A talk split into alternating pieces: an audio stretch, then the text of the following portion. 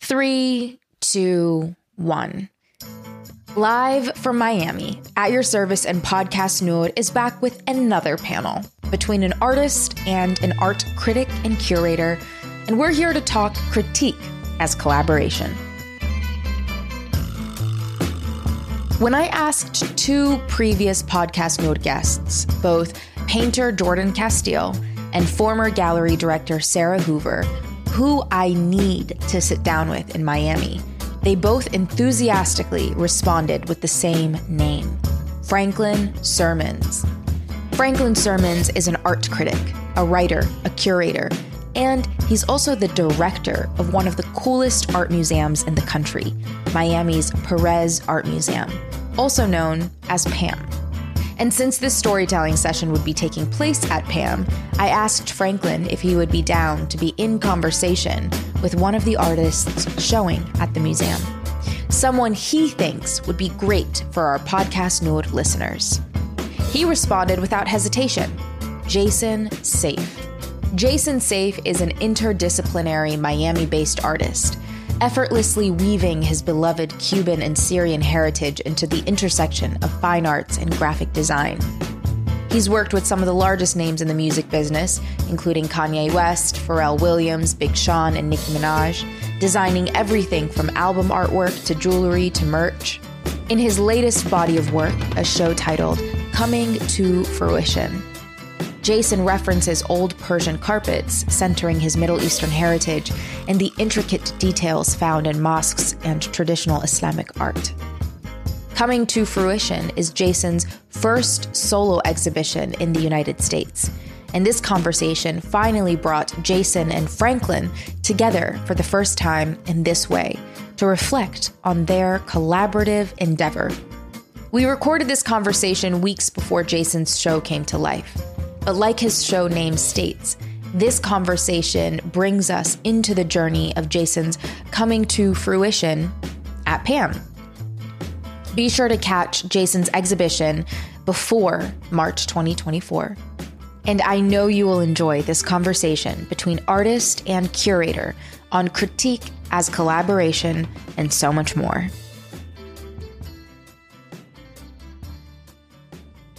Wow we made it to Miami. This um, this conversation, this interview is so special because Franklin, we shared with you that one of my best friends, Jordan Casteel, is the one who, like, when I asked her, I was like, "Who do I need to talk to in Miami?"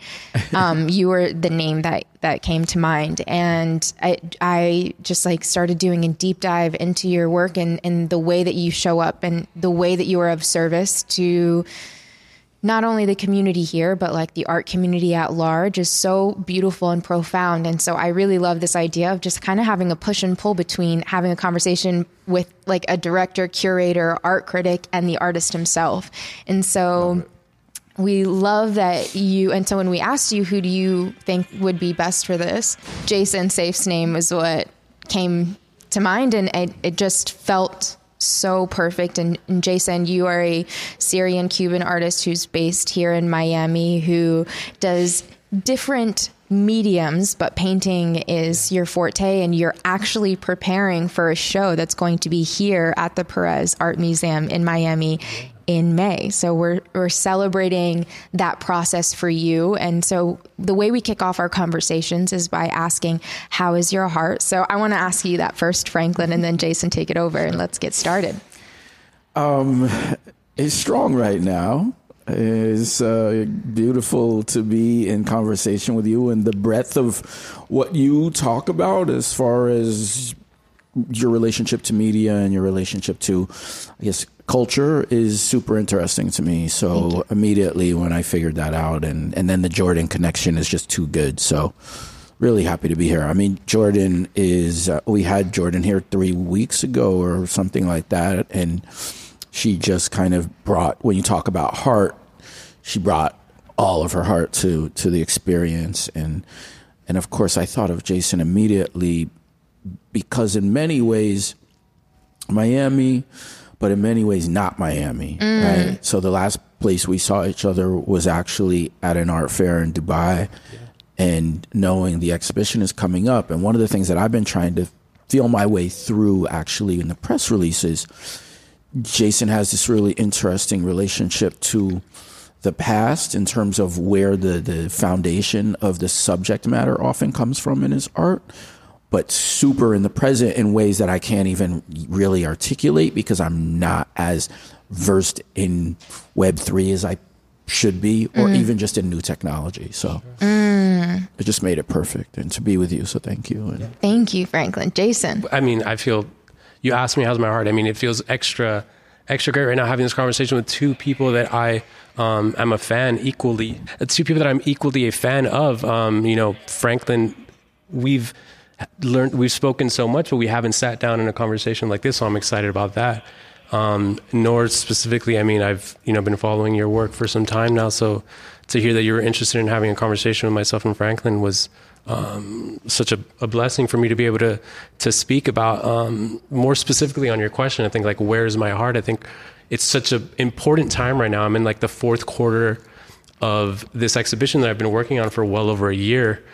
And I think, you know, the heart quite literally is a muscle and, and sometimes we put it through stress and I think that I've learned through time, one of the things that helps me get through those rougher patches or when I'm feeling kind of high anxiety or stress is knowing that there will be this phase after where I'll be able to recuperate from this and come back stronger, right? So I, I kind of do look at it, quite frankly, like a muscle that I'm working out. And whenever I'm going through, whether it's in, mm. in work or in relationships or in, or in family life or something that I'm going through a rough patch or a patch where I'm like, kind of high intensity, I kind of keep that. I, I, try to zoom out and look at the bigger picture and understand that, okay, this is happening and I'll be able to get stronger from this and be able to enjoy these kind of different lulls that happen within my life, whether it be in work or, or in personal aspects, right? Um, so right now it, it feels full, it feels amazing, but preparing myself for kind of what's to come and, and what I have left to finish um, so that Franklin's happy with what I have to show for him. no, he's, he's, he's, such a great supporter. So it's, it's, it's I, I, know he'll be happy with whatever I come up with, but. Well, I love it because, um, I want to, I want to like touch on the heart thing because you, you described it so beautifully and people answer that question differently every time. And that's why I love asking it. Mm. But it was funny because my 12 year old brother was helping me prepare for this interview and he asked me to ask you guys to introduce each other. And when I asked you how your heart was, you literally gave a beautiful yeah. introduction introduction for Jason, and then Jason, you beautifully. And I actually spoke about my how rude of me. No, I'm just kidding. No, no, no, no, no. Because you, I mean, you spoke about your heart and the support of Franklin. I mean, how would you introduce Franklin in this um, capacity? I, am fanboying for Franklin, right? Because it's like he's such a. There's nobody that I speak to about the exhibition that isn't like, oh, that Franklin's me. like, you know what I mean? Franklin is so well known, and, and like we just ran into each other in Dubai, not knowing that we're both there. And I had just the first thing I told him was like, I was just talking about you to someone. I didn't know he was there, but I was talking to um, Sunny, who's a director at a, at a gallery in Dubai, and, and, I was telling her about the show, and she's like, "Oh, I love Franklin. Like he's so um, he's so admired for what he does, and to be able to be in a position where we can work together in an equal admire admire. I don't know the exact word, but." Mm-hmm. It's so great to meet people that, that that you look up to and that you respect, and to be able to have a relationship where you can work together, where it's not just me being like, I love what you do, that's so great, and then yeah. move on, right?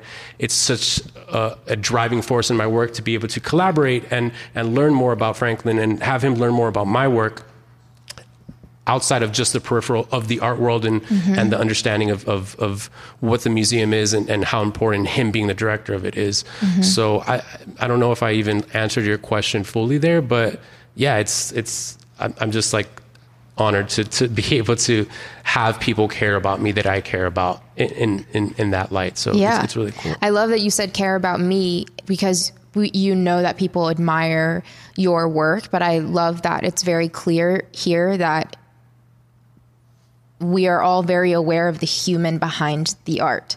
And I think that that's really important because you bring up the word, there's two things the way that you talked about strengthening your heart as a muscle and the way that you talk about collaboration. And both of you are very passionate about this concept of collaboration, but I feel like what I see here is almost a collaboration of the hearts, of understanding that we are here to be of service, to do something that is greater than us. And I think, Franklin, you've been able to do that so beautifully with this museum, and you can feel it in every corner of it. And so, I would love to check in with you all about what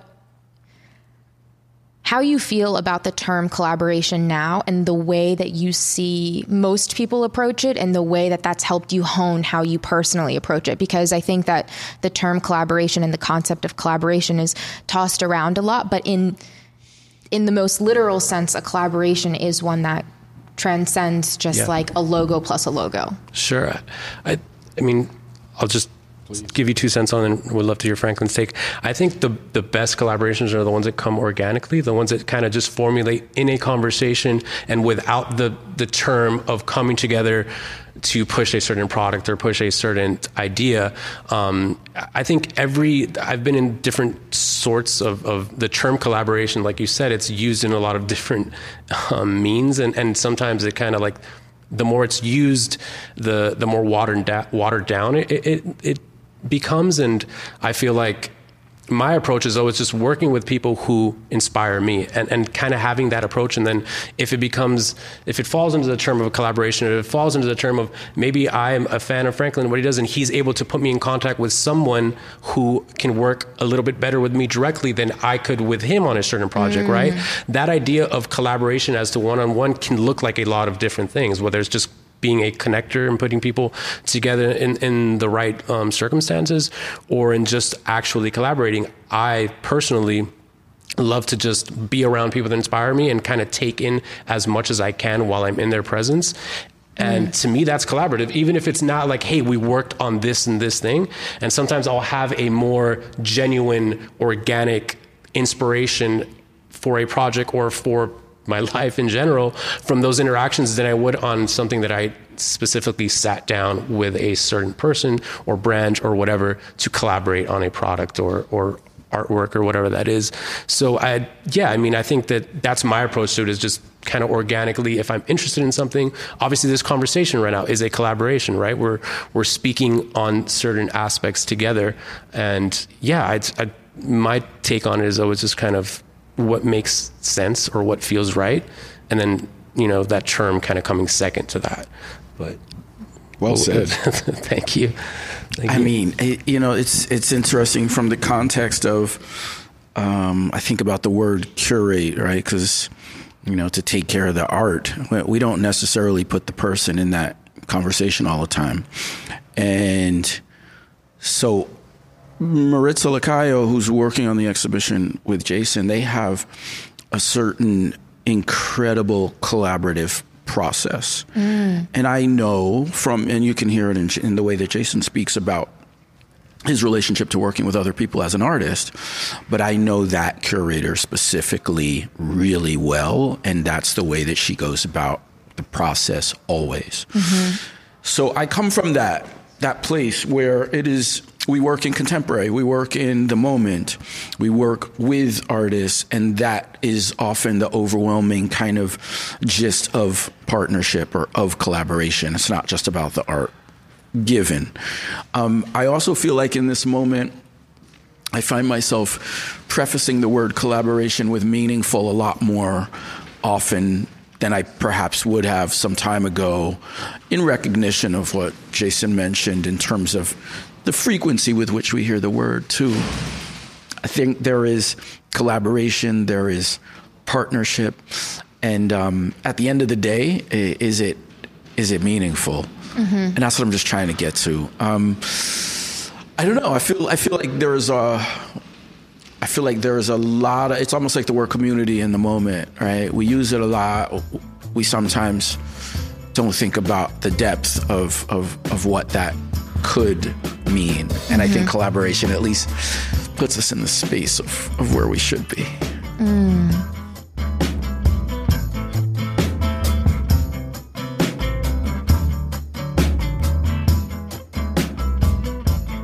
Well, when was the first time you ever felt properly represented in media? Properly represented? I still don't feel properly represented. Hey, I'm Noor Tagouri, and I've been telling stories my entire life. For my new podcast, Rep, I've spent years examining a more personal story about how the misrepresentation of Muslims in media has impacted American society. I thought I knew the story because I thought I knew my story. But the more I looked for singular, clear answers, the more questions I had. Our story guides include academics, artists, actors, and we bounce around through American history and culture, witness our present and future unfold, and then we find out how these stories affect all of us. Welcome to Rep. Expression is a space in the heart that is unleashed and let free. It runs wild. Listen to Rep on the iHeartRadio app, Apple Podcasts, or wherever you get your shows.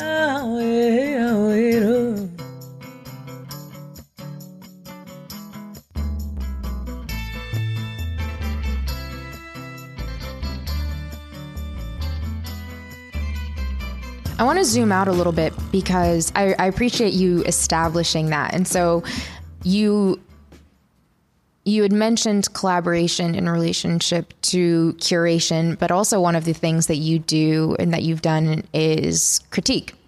And um, my teammate Adam mentioned earlier that, you know, when an artist creates a piece of art, it's often critiquing something in the world, a message in the world. There's something that's behind it. And so, how do you approach critiquing a body of work that is also critiquing something that's happening in society? Like, I, I often, you know, almost have a hard time reading when people criticize art in a way that like is very specific to the technicality or the color or sometimes i'm just like well maybe it just wasn't for you but it's mm-hmm. so clear that somebody has literally poured their heart and soul into this. And so and and and oftentimes i think even today we see how that can you know impact the artist directly. So how do you carry that responsibility or how do you hope that people will? This this is why i think I gravitated towards contemporary is because there is that collaborative process, because it is about that sort of relationship. Um, the idea of critique is, is is collaborative. The idea of critique is that's what takes us to the next level. Um, that's what mm. allows for us to get the most out of it. If we, you know, like like like working in the museum, so I get to work with um, I don't know, almost 200 people if if we're fully open and we're talking about all of the contracted people that make this place go. Mm-hmm. And and there are meaningful ways in which we interact all across the board. Granted, when I'm working with a curator and an artist, it's even more emphasized. But I think what we're trying to do, and this is where it goes back to, I guess, words like collaboration are about elevating a discourse or about doing something that is helpful for not only oneself but others. And the only way to get there is to to to to, to criticize a little bit is to I think have an open and healthy conversation where ideas are shared and and and we learn from that. I mean that's to me that's the only reason why to work in a museum in the space of it in a kind of historical sense is that it's one of the few places, especially here in Miami, where where where we come together. Right? There's no there's well there is mass public transportation, but it's not quite the same. It only, for better or worse, it doesn't affect everyone. Right. Parks, even as places of communal gathering, I'd say is still somewhat nascent. So the museum can fill this role as being a place where different people can come together and experience each other. And the only way we create a better space for that is to have a diversity of opinion, which is is, is the essence of, of collaboration in some way and critique. Yeah. I mean, so Jason, do you have like when you are receiving critique, do you have a list of questions or things that it has to go through before you internalize it so that you know it's coming from the right place? Yeah, I mean, ideally I would, right? But I feel like uh, as I'm still a human at the end of the day, and and my work is very personal to me, and it, and it takes a long time, and that doesn't mean that it's more important than a work that didn't, but because of the fact that it takes a long time, I spend a lot of time with it. So it off of that alone, it becomes a little bit more hard to let go of or hard to put it out into the world and have right. it be perceived as something that maybe I didn't intend for it to be perceived. But I think Franklin made a great point because we're, I don't know if you even meant to make this in, in, in the way that you structured the two questions, but we spoke about collaboration and community. And I think that critique is really in line with that because that's one of the, the most important aspects of a good collaboration is to be able to receive feedback from someone yeah. and be able to channel it in a way that's positive, right? Sometimes certain art critics or, or critics in general can come from a place of of if it's a work that's kind of too well known or, or it's accepted too much, they're going to come from a place of okay, why don't I like this? Because mm-hmm. it's so well it's so well accepted. Mm-hmm. Um, and then there's other critiques who come from a place of of, of real genuine um, interest in the work and see the potential in it, but see where the artist is failing. So I specifically I had a really good. It wasn't a critique, but it was a, a long kind of almost therapy session with um, a writer named Vali Mahlouji, who's a, a British Iranian um, curator, and he wrote at length about uh, a recent exhibition I did, and we really had these like two to three hour Zoom meetings over a course of, of three different weeks um, where we really spoke about the work and and him kind of questioning me on certain aspects of the work made me realize things that I wasn't even realizing in my approach and how I work wow. and, and the materialization and certain aspects of my work which if I stopped myself or or kind of you know pushed away from from this kind of questioning wow I would have never opened myself up to it, right? So that is collaboration in its purest form. And I think that critiques are very important for us as an artist to be able to like shed this ego that we have because we make our work so important to us and be able to see it from another person's lens. But again, there has to be that respect. Because if yeah. I don't respect your opinion yeah. or, or your work, then it's going to be a lot easier for me to hear something I don't like and be like, oh, it's just because of so and so or this and yeah. that. So it's it's it's a two part aspect of, of, of you know the critique and the artist being accept the you know open to it. I think it, it comes from that. Yes, yes. You just you remind me of, of, of, to keep it in the in that arena. I mean, you remind me of um, you know trying to trying to come into one's own and to find one's own voice. Um, very early in my career, I uh, worked as primarily as a writer and as a critic, and and and I remember very distinctly now that you talk about this this relationship, um, criticizing the work of two artists who I just admire the heck out of, um, and and for a moment walking around like kind of scared, like didn't want to see them, you know. Like I published this little piece that was highly critical of the work. And and I'm just so happy to say, like at this point, one of them is my best friend, and the wow. other one is like an artist who's in the collection here. And it's and it and it allowed for us to then have a relationship that was so much deeper and so much more meaningful because of what you just said. Mm. I had an opinion. They respected the opinion. It was based off of a foundation that that involved um, hmm. some rigor, yeah. right? It was not baseless, just talking. It had ideas behind it, and so it created a a space for an ongoing commitment to each other as human beings. Um, mm-hmm. that that came out of that experience, and I never really thought about that until yeah, no, it, com- it, comes from that what I talked about before, which is that place of caring, right? Yeah, like you cared about them as people, and you cared about them in their work, and that's why they they were you know uh, open to it and, and were able to, to take that. Like my first critic was my mom. Like you know what i mean? Like growing up i would i would i'd make a drawing or something and she would she would see it. And i used to always do this thing where i would like i would like to draw at night. So at this point i'm like in elementary school but i fell in love with art at a really young age. And I, it was just like portraiture or something like doing a, a drawing of my grandmother or someone. And then i would leave it in like for instance, like in a, in a table or something in the living room, like for her to see the next morning before she'd go to work. And then she would give me like, oh, it's good, but why is, you know, why does it look a little bit cross-eyed or why is this? And I would take it so, like, I'd be so frustrated at that moment, but I would make the change and it would look so much better. Right. So it's like, and, and this is like a very basic version of critique, well, right? But it's also but it as a child, she's yeah. taking your work seriously and she's actually giving you feedback. I feel like that's yeah. so important because then I mean, eventually, like you even having this memory all these years later, you know yeah. it was loving. You know it was because well, it was coming. She still from tries to do it to this day, but awesome. but no, why, but now it's like a little bit harder. In this in this yeah, yeah. she'll try to find something, but she'll, she'll be like, oh, is it supposed to be like the comp? It's a little bit leaning on this. She'll try. She'll like jokingly do it now because it's like it was such a known thing. Um, but it, it it made me from a very young age understand that someone's it's important to see your work from another yeah. from another set of eyes, right? Like whether it's music, whether it's whatever, sometimes you need to step away from it and kind of look at it again with with new, you know, with a with a fresher um, a set of eyes or ears or whatever, and he- being able to have someone else look at something you're working on and give you their opinion on it or where they see it can be stronger or, or changed is important. And, and no matter what way we're we're looking at that, whether it's Yeah. something as basic as uh, a parent who's telling you what Yeah. what can be better, or uh, someone as, as as esteemed as Franklin. You know, it's I mean, I love this idea of critique as collaboration Yeah. because it, it's. I don't think that you usually see those two concepts put together, but I think as a foundation in the way that we receive art, it- like with the like I said earlier in the question, the responsibility of it, because I think that like even the way that you all are talking about it, it's still a form of kindness. It's still from a loving place. It's not to tear someone down.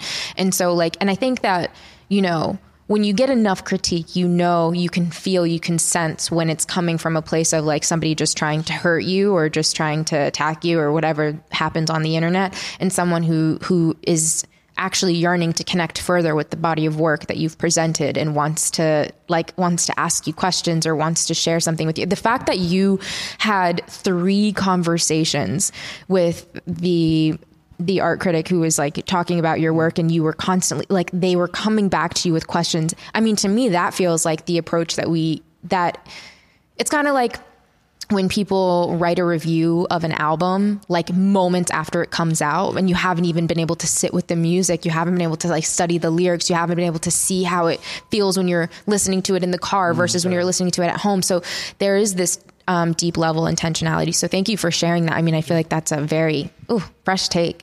Jason i would love to know what is a question you are asking yourself these days a lot of questions. Um, I think right now, at, at where I am in my life, in in context, that, and I refer to the exhibition a lot, but because it's such a large part of my life I and such a large part of the last year and a half of my life, um, I look at at where what does internal happiness look like? And i don't even know if that's like a phrase that that makes sense but the way i kind of define it with me is what does happiness look like or or satisfaction look like outside of my work outside of my personal life outside of um, friendships relationships? Like how do i find that sense of being in, in a kind of in a way to keep it what's the word? Um for people that are listening i'm, I'm doing like a a sign of like a median like a steady it looks like an equilibrium yeah like a to draw steady a steady path of that because my life is very much like working towards an exhibition and then there's that there's that moment where i'm like it's all that's coming to fruition. Quite literally, the name of the exhibition is coming to fruition. Um, and then there's like that. There's that that exhale after, where it's done, and and I try to force myself to enjoy it. But the way I'm wired, I'm always think working towards the next ex- exhibition or the next project or the next thing that I have that I'm excited to mm. to to work on. And I think as I'm getting older and I'm being, I'm, I'm fortunate to be able to cross all these like bucket list things off of, of, of my, you know, bucket list. Quite literally, this was when I was a kid, I went on a field trip to what was then the Miami Art Museum, which was this museum in a different space. Um, that was my first time in a museum and that was in a, in a magnet school for art that I went to and I fell in love with art and I just dreamt of having my work in a museum because it just felt so it felt larger than me. So to be able to have this happening is just so amazing. But it's like, okay, just my, the way I'm wired, it's like the negative is like I cross this off. Now, what else do I want to do? Right? There's a million things that I want to do, but the question I'm asking myself, back to the actual question, is how do I remove myself from these things, and how do I find that kind of sense of validation and things that are that are internal and they're not from my work or from this type of stuff? And and it's it's a tough question to ask, but it's an important question to ask. I feel like kind of envelopes what we're talking about, whether it's a review or something. We live in this this world where everything is so fast paced, and there's this instant gratification of posting a photo, posting this, and and having certain people react to it, and then you, you get that, and then it's like, okay, what's the next thing that I'm going to do? And just kind of forcing myself to look internally and and understand that I'm more than my work. I'm more than these other parts of me, and the more in touch and in tune I am with that, the better everything else will be. I feel like whether it's the work I'm putting out, whether it's the relationship, whether it's a friendship, all these different aspects. Um, Can I share what that what like comes to me I as you say for you that? yeah. So it's interesting because something that um, I do a lot in my own like investigative work, but also I, I've seen that you do as well, and that I believe is going to be potentially a part of coming to fruition, is like your process being the product as well. And so, and we're very much like our approach to journalism is like full transparency, telling people like how we met this person, how we talk to them, what we're thinking when we make mistakes, how we're like so the process ends up being a part of the work. And sometimes it's it's hard because like um even when I hear you ask that question, I wonder if some of of the answer lies within how to be like super in your body during the process and recognizing that even though the process is product as well it's still like the process because you put so much of your like soul into your work. Your work is literally directly tied to your own cultural heritage and your journey with identity and who you are as a person. And so it's just like for me at least as somebody who has very recently been on a similar journey of coming to fruition um i feel like i find that the question that you asked is not one that necessarily has an answer, but gives you space to ask more questions about who you are or um, or why you feel like you're here, what your purpose is, or when you're like actually engaging with your process. Like I don't know, there's sometimes there's this moment. I've I started painting a couple of years ago, and it was a way to process the investigation I was doing. It's kind of this like wild journey that I've been on, and so sometimes I'll like look at what I've made, and I'll just be like, what is what is a my like the my deeper self trying to tell me about this moment in time, and how does that give me access to the equilibrium that I'm trying to tap into, which is like, to me at least, feeling in my body and just feeling like really present because it is so easy to be like, okay, well, what's next? Well, like, I don't know about you, but like when I finish a body of work, I'm processing it for years to come. Like, I'm like, I'm still like having kind of like breakthroughs about what's happening, or I'm still asking really big questions. So, what is it, what does like being in your body during the process look like for you? I mean, that's it's so beautiful that that you said that because maybe it's not a question, maybe it's a headspace that that, that I'm in or that it's mm-hmm, important to be in. Mm-hmm. But more specifically, and and I know we're talking about general kind of personal things, but it, it relates so closely to the exhibition as a whole because that that's the actual I- like whole premise of this exhibition was. I'm, I'm showing these paintings in different stages. I'm showing them in, in the, the initial inception or the sketch stage. I'm showing them a little bit, you're seeing them become completed in the mm-hmm. actual ex- exhibition space. So it's like that was my approach in this is that like forcing myself to literally look back at what I'm doing and enjoy that process Yeah. because a- as an artist or as a person, I'm so analytical about the things that I do and, I'm, and I'm, I have a goal or where I want to be. And then I get to that and it's like, okay, I did that. Now what's the next thing? And I didn't, I didn't enjoy this actual aspect. And I'm not looking back at the work that I put into it or forcing myself to, to digest it in the way that you mentioned that, that you look at some of your work sometimes where like I feel like that happens with me subconsciously where I'm thinking about certain things or or sometimes even in an analytical way I'm like oh, I love that idea. I wish I would have taken it over here instead. But with this exhibition I'm literally that's like the the and I don't know how much you you're were aware of because I don't even know how much I've talked about this publicly but like that's the actual approach to it so it's so beautiful that you were able to kind of like Nice. piece that together I think I can just know. I can sense it in another person who's going through that part of the yeah. journey. You're like this guy's going through it. No, I'm just kidding. No, no, no. Uh, I, no, I, I in the get most it. I- beautiful. sure. You mean like this guy is just going through life? Yeah, yeah, And sometimes yeah. when like you're going through life out loud, you Yeah. can you can you can tell. Hi there, Noor here from At Your Service. At Your Service is a storytelling company. We tell stories as a form of service. And the way I think about it is story first, medium second. Meaning, we don't think, hey, I really want to produce a podcast. What should it be about? No, we think of it as we have a story we want to tell. What is the best medium, the best way to tell it? Maybe it is a podcast. Maybe it's a documentary series, a virtual talk, a speaker series, a dinner party. Maybe it's a book club. The list goes on and on.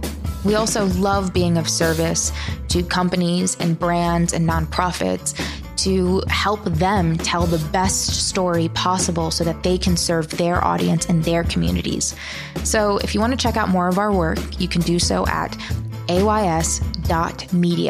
You can also find the transcripts for all our podcast episodes right there.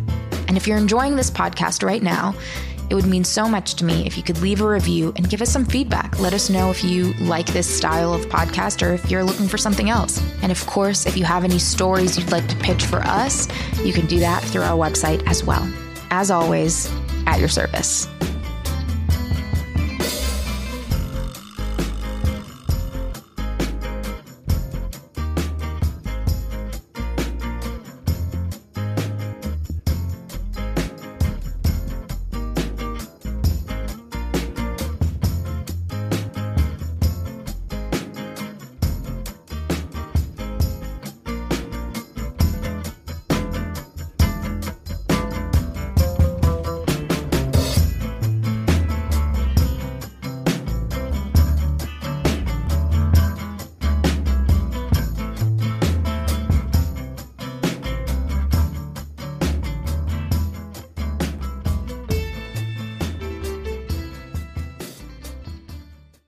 Franklin, Yeah. what is the question that you are asking yourself these days? Oof. Oh man. Um, these days, I mean, in light of where we are and the things that are happening around us, the question is how how to how to realize the potential of of museums and of being in the museum space. And I mean that in the sense of it's one thing to say, yeah, um, I gravitate toward this space because I care about people, I care about the world. I, I, I know from my vantage point that we need things that help us understand each other a little bit better. And I totally believe that artwork, like Jason's, is a means of furthering the conversation, of taking us in a different place, of, of, of being a catalyst for conversations that would never happen without the artwork situated between us. Mm. Wow, that's beautiful. And so that the question now is, and, and it's not new. Museums have dealt with this in the past, but we're we find ourselves at a really interesting inflection point here in Miami, specifically, in Florida specifically, where ideas around culture and and and and the limits of open conversations around culture are being tested. Right. So, I mean, like very directly, um, very specifically. You know, the other day we had to have a meeting in order to talk about an event that we've done annually, an event around Pride that we've done annually, right? So in the past, that event has included um, drag queens. right? oh, yep, yep. So we know What's happening in Florida? it's a different conversation this year than it was last year. And so, how are we going to deal with that? How are we going to confront that? I think it's a distraction in terms of our higher goals of bringing to people together in some ways. Um, a distraction that is by design, of course. Um, but it's it puts us in an interesting um, crossroads right now. So I'm just trying to ask the question: What can we do as a museum yeah. to not only provide a space for people to come together around great works of art, but also to be a place where some of those conversations are difficult sometimes. Yeah. Not just stimulating, not just opportunities for learning about other people, Mm-hmm. learning about the world. But how can we, uh, you know, Yeah. I don't know, how well, can I'd we be love a part of to. it? I would love to probe a little bit about that meeting that you had, and just like, especially because this museum specifically feels it. I mean, it's such an open space, and it's meant f- to house the work of disruptors. So, how did you guys proceed with that conversation? Well, yeah, as you as you mentioned, so we are sitting here in what we call the learning theater. um, we're we're we're surrounded by literally a, a space for people to sit and talk, and actually a pause space. We're not actually looking at any paintings or anything directly right now. It's really about this in Yeah, a way. yeah. It's an active space. Normally, there would be an artist sitting here making artwork. Um, so so the way that we proceed is just it's just an open conversation. Yeah. and letting bringing together a, a different group of people just to voice opinions. How you mm. feeling? Like literally the way that you started the conversation. How does your heart feel? Mm. That's where we began. Yeah. So it continues from there. Mm. So I like to um, do this thing called If You Really Knew Me. And you just fill in the blank. If you really knew me, you would know. And I would love for you to share that statement. You can do one, you can do two, you can do three if any come to your heart. Um, I can start. Well, I'll just start it with the if you really knew me statement. So, if you really knew me, you would know that the last time I was in Miami with my little 12 year old brother was when I got married here almost six years ago. And that he's such a huge inspiration to me in this conversation.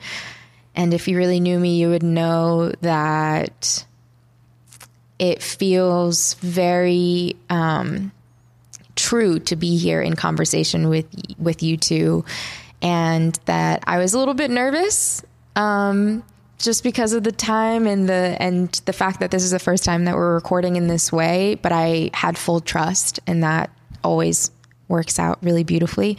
Um, and if you really knew me, you would know that this morning I was feeling really tired and foggy, and I didn't know if I was going to feel clear today, but like this conversation almost just immediately cleared up my brain. So I'm very grateful. Amazing.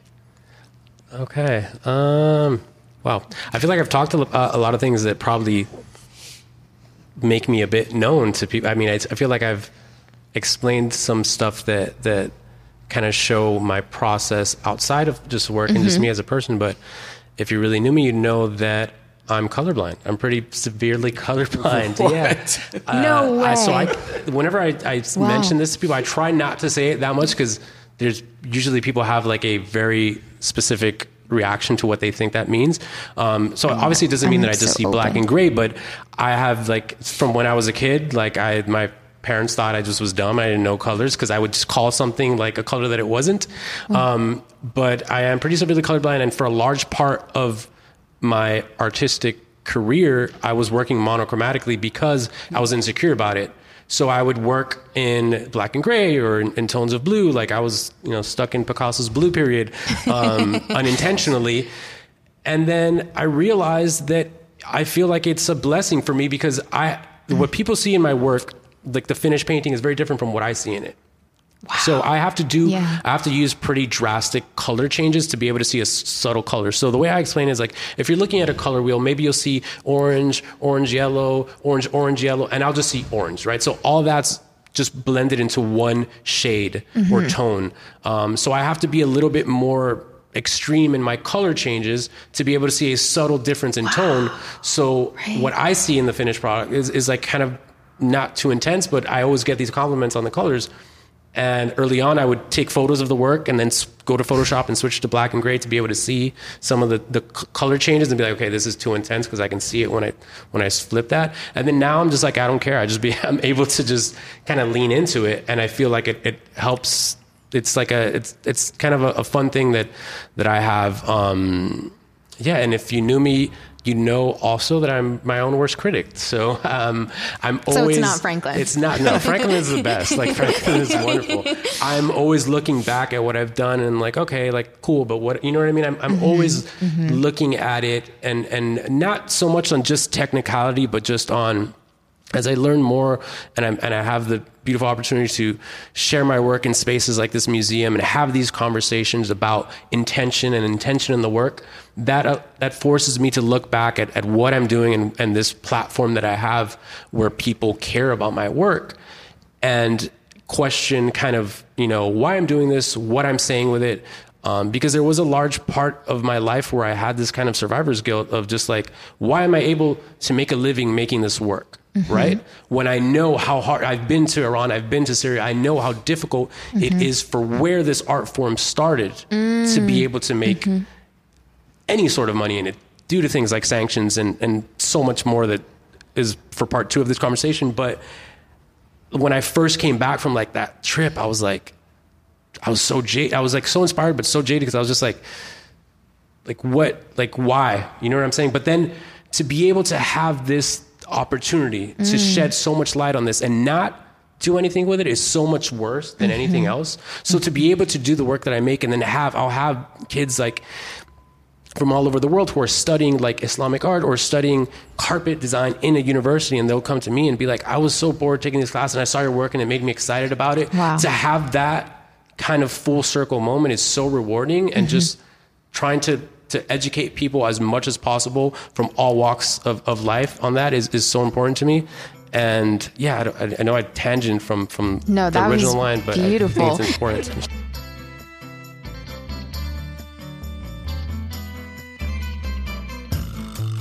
Hi there. I want to share with you a good deed opportunity. At ICU Foundation, we work to alleviate local homelessness and directly serve community members in need. We do this through our community pantry, family food bags, hygiene kits, snack bags, winter care packages, and grocery gift cards. Lately, we've been seeing incredible impact by partnering with businesses and organizations to host volunteer events where their teams make and distribute the ICU care bags. ICU is our response to a community member who, when we asked what she needed most, responded with, We just need to be seen. So, if you would like to join us in seeing and serving the community, email us at contact at icufoundation.org. Okay, back to the show. I mean, also, I just want to say how profound. I mean, it's interesting because that was the the back to back with the color blindness to the worst critic, but how profound it is that you remind all of us that the way that we observe people's art is never the way that the artist perceives it. And you you said that and you explained that in such a literal sense. And so I know that you're your worst critic, but I also think that like your I mean, your work is phenomenal. It's inspiring and moving to us and that there's a reason I, I, I understand the survivor's guilt that that always goes through my mind but there's a reason that we're here and we're able to continue the stories and continue the traditions and um, amplify them so thank you so much for sharing that and franklin what, let's get to know Aye, you aye. that was incredible. you and George Clinton. Yeah. First time me and George Clinton were ever in the same in the same, but I'm I'm glad. That's a it's a wonderful context to be in. He's a legend. Who's also a painter. Oh, I, I'm not familiar with his with his Yeah. paintings, but Yeah. definitely of his work. wow Um, Very oh gosh, the, the question. if you really knew me Yeah, um, yeah. Well, let me preface that by yes saying go for it you are so good at what you do because you almost got me to say anything. But I was just be like, well maritza just came back so don't tell her It's just like no. thank you I'll so leave much it. I'll leave it at. I, I'd leave it at that. Just respect and admiration for you both. thank you so much Um, if you really knew me, you'd know that I would leave any art event or conversation and go see a football match at any moment. are we talking about american football No. okay soccer Yes. Yassine, it was soccer. He's a huge soccer at fan. Any moment. amazing. and I have so many examples. It's ridiculous. Who- but wait, so who's your team? My Well, dep- okay, if we're doing depends on like where we're talking about. England is Tottenham. La Sorry. Liga, what are we for or Spain? What are we doing? La Liga, I'm less inclined, but I'd have okay, to say but Barcelona. Barcelona. Okay. I would. Well- you can't see my keys, but there's a Barcelona. Oh, yeah. yeah. Yeah, We I'm might- with we might have had to pull the show if you said Real Madrid. I'm just. That's a kidding. really good if you really I'm knew you. me. I'm with you. I'm Yeah, with you. yeah, that's amazing. That's yeah. a really great one. Well, it's perfect. It's a perfect transition because um, Yassine, my beautiful 12 year old brother, actually has the final question of this interview. And because you were so generous to share about color blindness, I actually think it would be beautiful if Yassine, do you want to get on the mic and ask the really amazing question that you shared earlier? Yeah. I think for you two, it's a very, very important question. So go for it, Yassino. What's your favorite color? Oof. right, it goes through phases. Um, right now, I I like a mint green. Ooh, I like a mint green. I love a mint green. Do you approve of that? Eh, It's all right. It's all right. It's all right. Do you have a reason why, or is it just no, it's just thing? like I, I, it feels calming. I don't know. It's just kind of where I'm at in life. I kind of like that color. I love it for you. Um, thank you. Yeah. He doesn't love it for me as much, but it's okay. It's okay. Look, next, He's next, actually more change, interested in tell you. talking about soccer with you Oh, guys, okay, or okay, American football. He just learned why soccer is called soccer and not American football yesterday at dinner. So Oh, Amazing. Okay, Franklin, favorite color. Favorite color is blue. I just feel like there are just too many variations that I relate to. And it's just such a broad spectrum and it has so much metaphorical power. So that's why. I was gonna say blue, but I, I was like, I'll give it to Frank. Just so you know. I'm just kidding. Thank you. Thank you both so much for your time. Thank you for your service, and thank you for your heart. This was beautiful. Thank you for what Thank you you. do, Noor. Thank you. Podcast Noor is an at your service production. Producers include myself, Adam Khafif, and Sara Isa. Editing by Nuran Morsi. Theme music is the song Thunderdome Welcome to America by Portugal the Man. Extra gratitude and thanks to our storytellers Franklin Sirmans and Jason Seife. Be sure to check out Coming to Fruition at the Perez Art Museum in Miami. As always, at your service.